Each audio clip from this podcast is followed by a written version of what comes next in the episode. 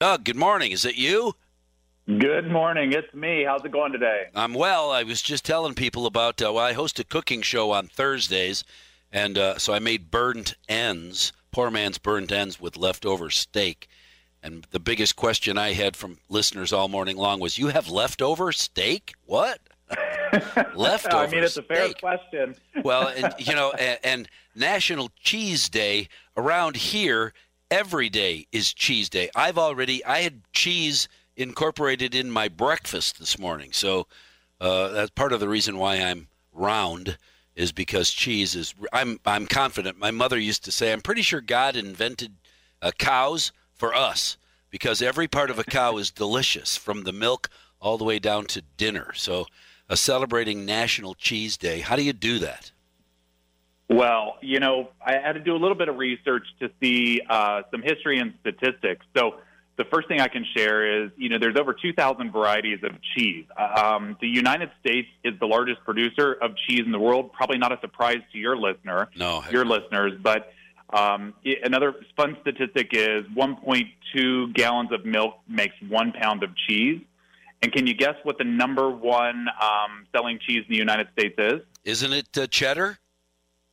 Uh, that's number two. Oh. Number one's mozzarella. Mozzarella, the number one cheese, I suppose. Pizza, pizza cheese. Yep, Pizza exactly. cheese, yeah.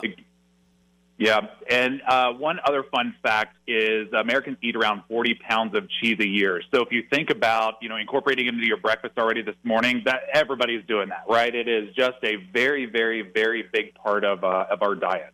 So, celebrating National Cheese Day, other than just lopping off a slice and eating it, you want to incorporate it into a, a recipe. It is uh, this weekend is going to be extremely hot uh, in the mid to upper 90s all weekend long, Doug. So, you got to share something with me that uh, may bring the heat, but not in the kitchen. What can we do to celebrate National Cheese Day?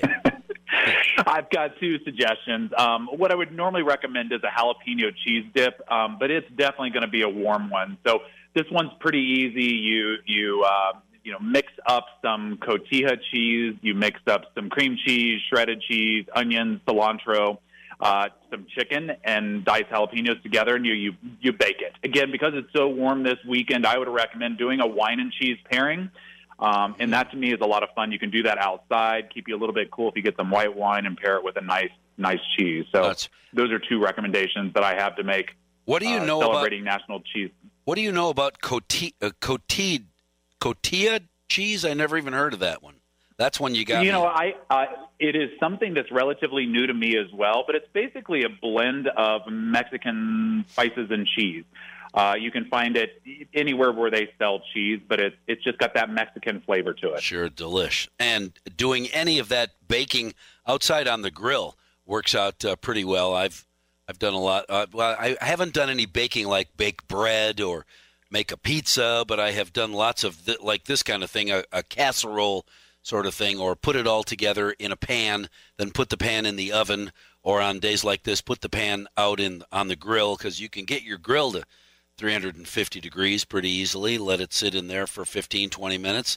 Then it's all hot and bubbly and it's delicious and let it cool off a little bit. Like you said, uh, a nice glass of wine to go along with, and you've got a great afternoon in the shade.